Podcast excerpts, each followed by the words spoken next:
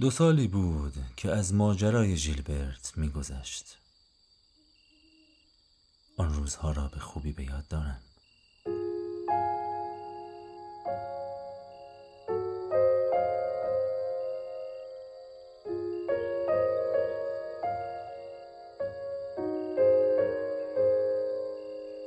بعد از سالهای انتظار در آخر پدر و مادرم به این توافق رسیدند. که با مادر بزرگم به بلبک سفر کنم. در حالی که بی به ژیلبرت کم و بیش کامل شده بود اما اما به راستی هنگامی که دوچار افسون چهره ای تازه می شدم که به یاری آن دختر کلیساهای گوتیک و کاخها و باغهای ایتالیایی را بیشتر بشناسم غمگینانه با خودم می گفتم آه عشق ما از آنجا که عشق به آدم خاصی است شاید چندان واقعیتی نداشته باشد.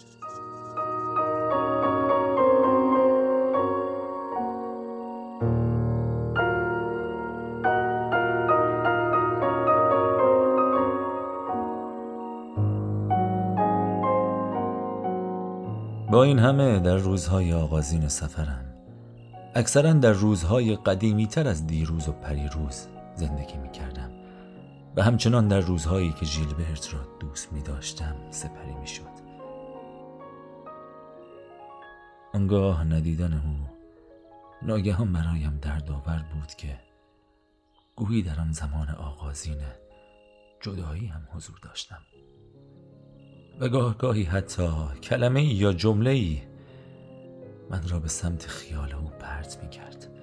از آنجا که عادت همه چیز را سست می کند و ما را بهتر یاد افرادی می اندازد که از یاد برده ایم. از همین روز که بهترین بخش یاد ما در بیرون از ماست در نسیمی بارانی در بوی نای اتاقی در آتشی تازه افروخته این گونه خود را در آنی که بودیم باز میابیم و در برابر خاطره ها همانی می‌شویم که در گذشته بودیم و دوباره رنج می‌کشیم و چون دیگر خودمان آن آدم گذشته نیستیم باعث می شود که تصویرهای گذشته رفته رفته محو شوند و از آنها چیزی باقی نماند.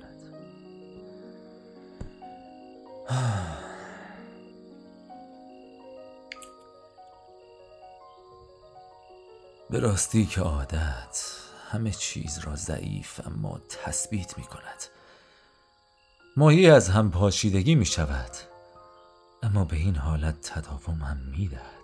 سالها بود که من هر روز حال روحیم را کم و بیش بر اساس حال روحی دیروزم می ساختم. و از آن رونگاری می کردم. اما با سفرم به بلبک این حسادت را برایم کامل تر کرد. همه چیز برایم کاملا متفاوت تر از پاریس بود و همین امر همین امر باعث شده بود که کمتر به فکر و خیال عشق ژیلبرت پرواز کنم. خوب که میاندیشم. خوب که میاندیشم به این نتیجه پی می‌برم که جا به جایی بهترین راه برای بارگیری بیشتر از زمان است. سفر من به بلبک مانند نخستین گردش یک بیمار رو به بهبودی بود که تنها منتظر همین بیرون رفتن مانده باشد تا بفهمد تا بفهمد حالش خوب شده است.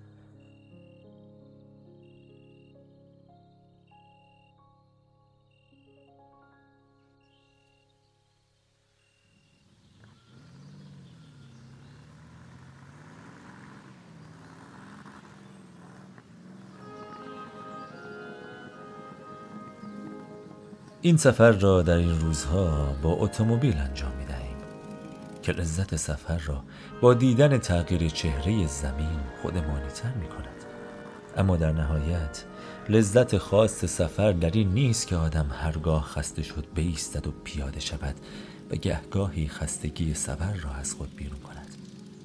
بلکه این تفاوت در هنگام آغاز سفر و هنگام رسیدن به مقصد است که به خود معنای ژرفتری می‌دهد هنگامی که تخیلمان ما را با یک جهش از جایی که در آن زندگی می کردیم به قلب یک جای دلخواه می برد.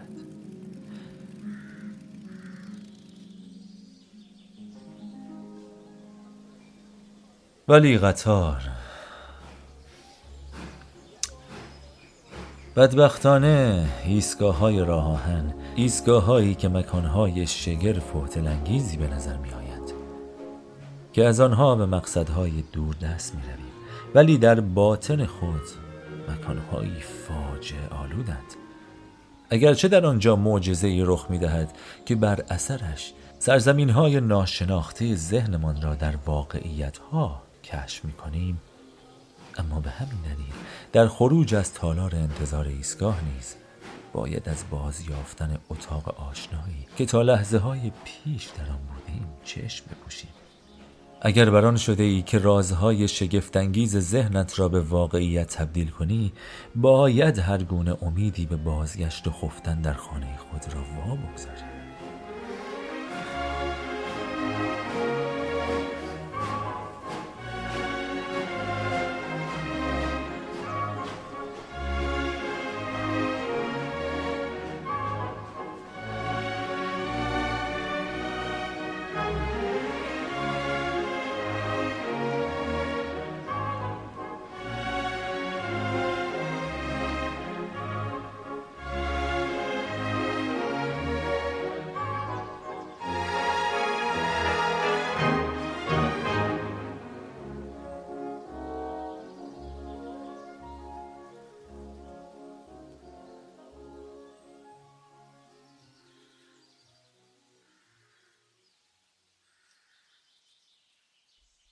تا آن زمانی که فقط به همین بسنده کرده بودم که کلیسای ایرانی بلبک را در میان طوفان از درون رخت خوابم در پاریس تماشا کنم بدنم هیچ مخالفتی با این سفر نشان نداده بود.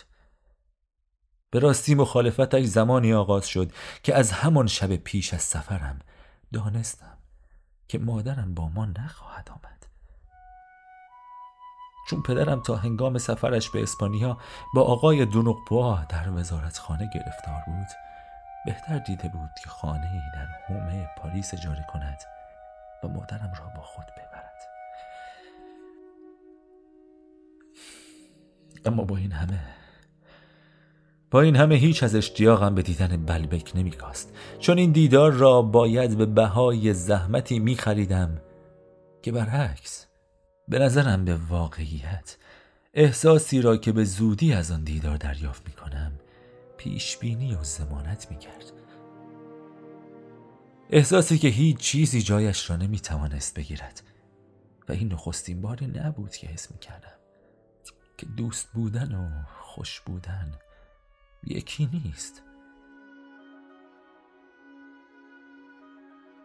میپنداشتم که به همان شدت آرزوی بلبک را دارم که پزشکی که درمانم می کرد در روز سفرم از حالت ناخرسندم به من می گفت در جوابتان باید بگویم اگر فقط می توانستم هشت روز دست از کار بکشم بیشک برای هواخوری به کنار دریا همراه شما می آمدم معدلش نمی کردم مطمئن باشید بسیار بهتان خوش خواهد گذشت. می روید و مسابقه قایقرانی تماشا می کنید خیلی جالب است نه؟ اما من حتی خیلی پیشتر از دیدن لاغما در تئاتر آموخته بودم که برای به دست آوردن هر آنچه که دوستش دارم باید اول به جای آن شادکامی در آن خواسته قایی بجویم و آن شادکامی را در راهش قربانی کنم.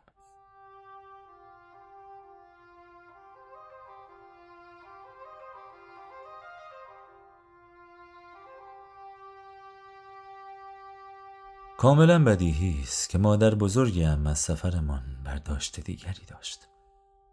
و همچنان مانند گذشته بر این باور بود که هدیه هایی که به من داده می‌شد جنبه هنری داشته باشد.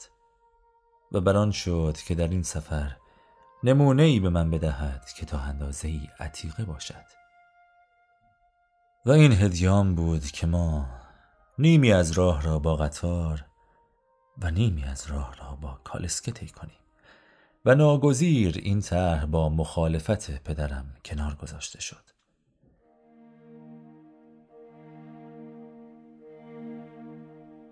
چه می‌گویید؟ با کالسکه؟ معلوم است که نمی شود می‌دانید چقدر راهتان دور خواهد شد؟ آخر عیبی که ندارد. اجازه دهید. نه خیر خانم. چه اجازه ای؟ زمان را از دست خواهند داد. با کالسکه. پس به سادگی با آن قطار. ساعت یک و بیست و دو دقیقه. از پاریس رفتیم. و آنچنان این مدت ایستگاه قطار را در دفترچه راهنما مرور کرده بودم که دیگر برایم ناشناخته به نظر نمی رسید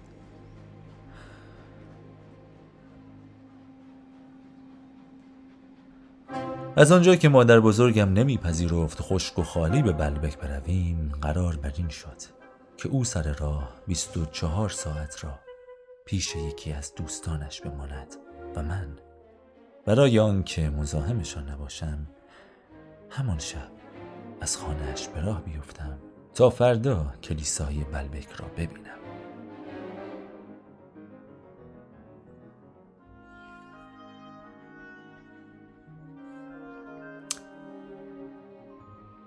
اما پیش از همه اینها لازم بود که خانه پیشینم را ترک کنم.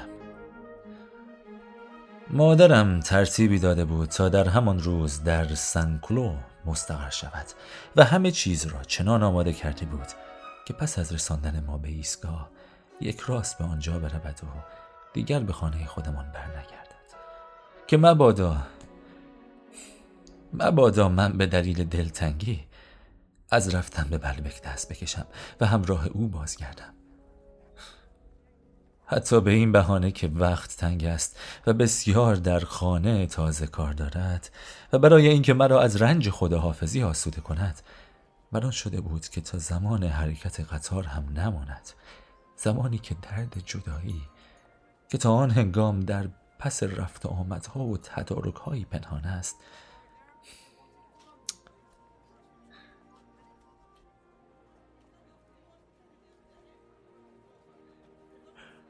برایم چنان سخت نگذرد.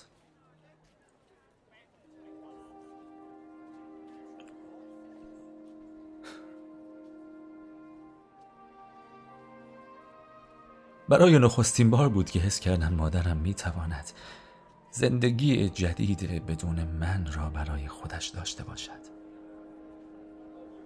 می‌رفت و برای خودش با پدرم زندگی کند. پدرم که شاید ناخوشی حال من به گفته خودش زندگیشان را غم کرده بود می‌رفت که با آن زندگی کند. برای نخستین بار بود که حس کردم می‌تواند مادرم برود و به راحتی با او زندگی کند. بدون من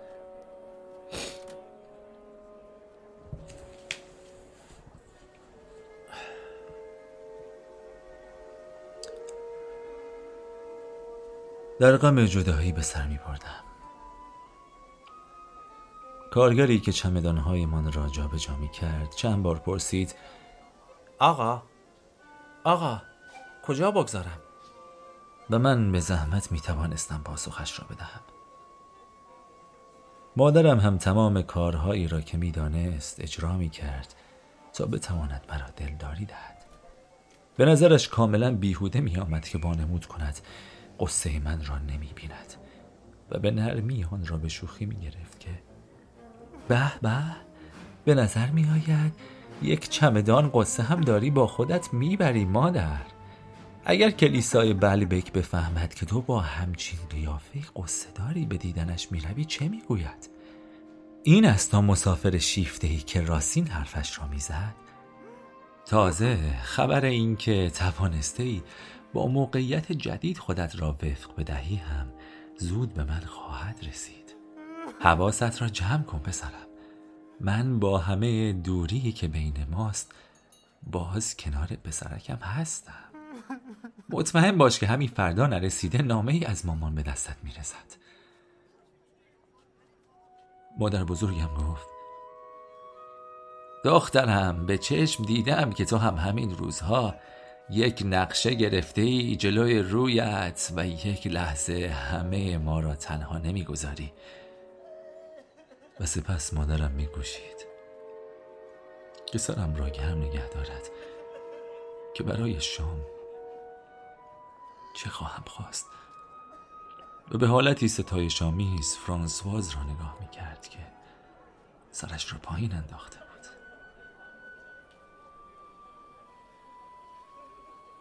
خب پسرکم برای شام چه نقشه ای کشیده ای؟ مادرم که می‌دید مهار گریم برایم دشوار است می‌گفت. پسرم دیگر مادرت را داری ناراحت می‌کنی. دیگر مجبورم از گفته های مادرم استفاده کنم و بگویم ناگزیرم همه شهامتی را به کار بگیرم که تو نداری.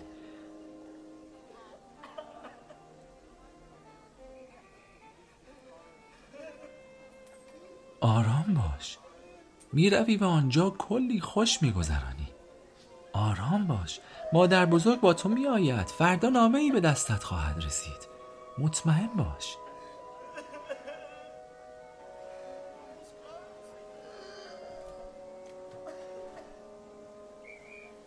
تمام تلاشش را می کرد که با این گفته ها شادم کند. که پیش بینی کند راه سنکلو راحت باشد. از درشکه ای که نگه داشته بود راضی بود.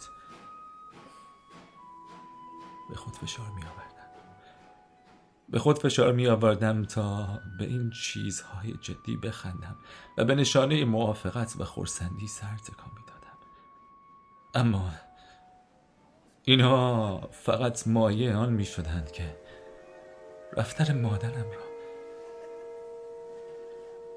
که رفتن مادرم را واقعی تر ببینم و با دل پر از درد. چنان او را نگاه می کردم که گویی همان زمان هم از من جدا شده بود.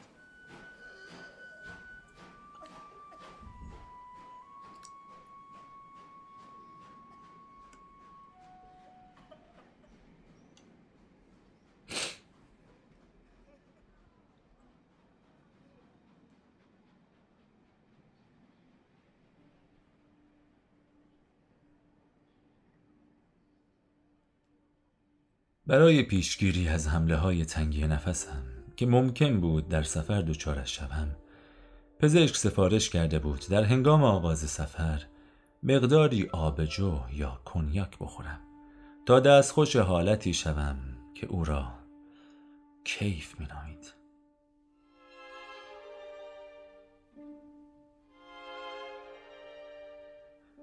هنوز برای این کار دو دل بودم که انجام بدهم اما دست کم دلم می‌خواست که اگر سرانجام تصمیم را گرفتم مادر بزرگم بپذیرد که اختیار و مسلحت کار در دست خود من است. اما همین که دیدم مادر بزرگم حالت سرزنش آمیزی به خود گرفت که حتی نمی‌خواست فکر چنین چیزی را هم بکند. ناگهان از من به نوشیدن جزم شد. گفتم مادر بزرگ چطور مخالفت می‌کنید؟ شما که خوب می‌دانید من چقدر حالم بد است شما که می‌دانید دکتر چه سفارشی کرده آن وقت به من همچین حرفی می‌زنید؟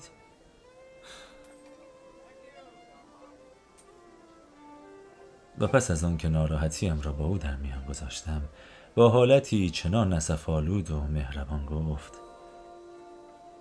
پس اگر اینطور فکر می‌کنی و برایت خوب است تا قطار حرکت نکرده زود برو آبجو یا لیکوری برای خودت بخر. بادو. او را چنان از فرط خوشحالی در آغوش گرفتم که تمام سر و صورتش را غرق بوسه کرده بودم. مرسی. مرسی مادر بزرگ. مرسی. شما خیلی خوب هستید. زود می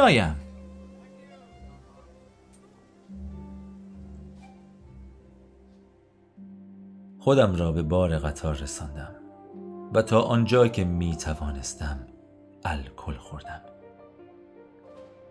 از آن رو بود که حس می کردم اگر این کار را انجام ندهم دست خوش تنگی نفسی می شوم که خود بیش از هر چیز از او رنج خواهم برد.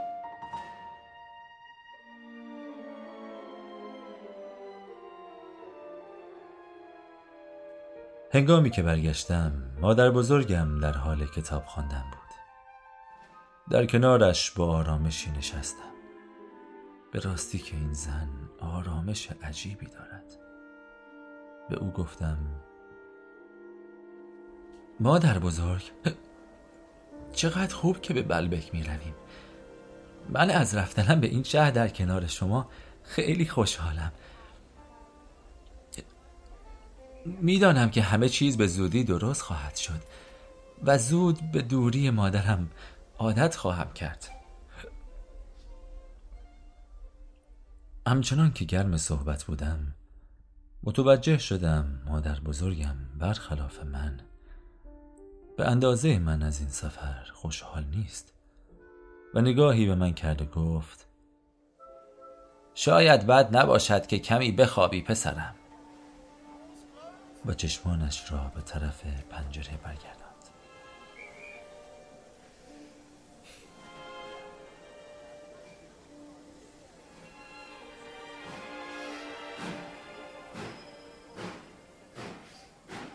از صدای چرخهای قطار بر روی ریل کم و بیش چشمهایم باز و بسته می و من چهره مادر بزرگم را زیر توری خالخالیش می دیدم که نگاهی به من می انداخت و سپس رو بر می و باز نگاه می کرد گویی که بکوشد به کاری که انجامش دردناک است عادت کند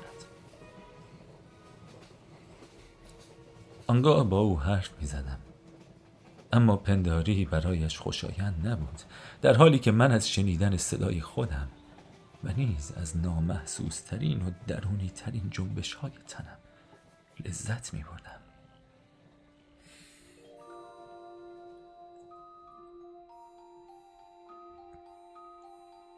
آن شب پس از آن که مادر بزرگم را به خانه دوستش رساندم چند ساعتی را کنارشان سپری کردم و سپس تنها سوار قطار شدم و به راستی شبی که فرا رسید هرچه بود رنجاور نبود.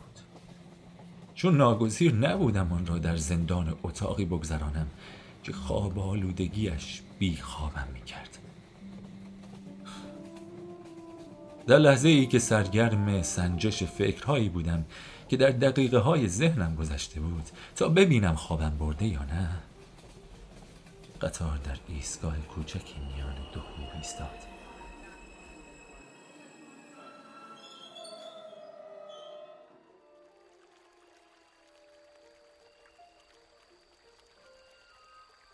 در ته گردنه در کنار رودخانه. تنها خانه نگهبان دیده می‌شد که تا لب پنجره هایش در آب فرو رفته بود.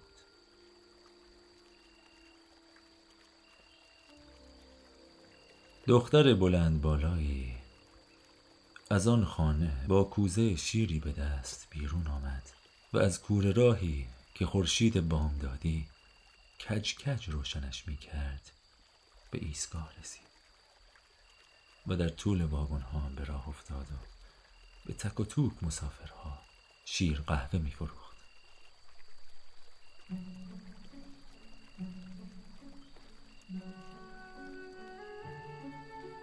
به راستی که چهرهش سرخ از روشنایی صبح از آسمان گلگونتر بود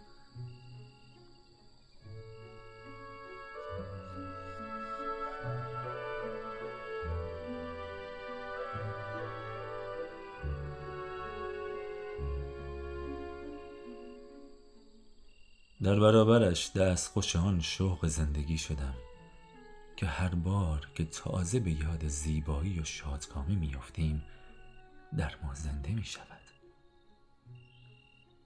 نمی‌دانم که جاذبه وحشی آن مکان بود یا جاذبه خود آن دختر که به من القای این باور را می‌داد که او با زنان دیگر فرق دارد. آری او با زنان دیگر فرق دارد. چه خوب می‌شد اگر او در زندگی من بود. فقط می توانستم ساعت به ساعتش را با او بگذرانم. تا لب رودخانه تا گاب ها تا قطار و همیشه و همیشه در کنارش باشم.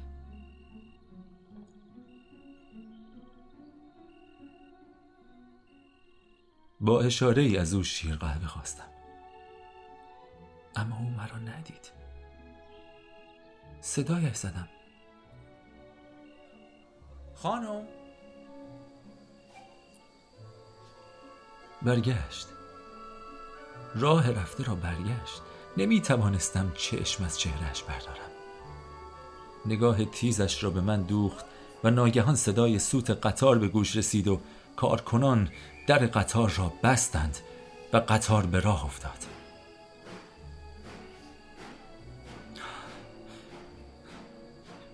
بیرون رفتنش از ایستگاه را می‌دیدم.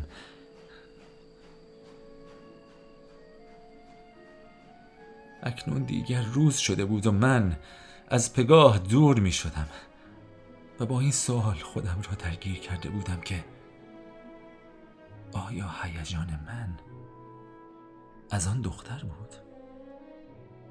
یا برعکس بخش بزرگی از لذتی که از بودن در کنار او حس می کردم از هیجان می آمد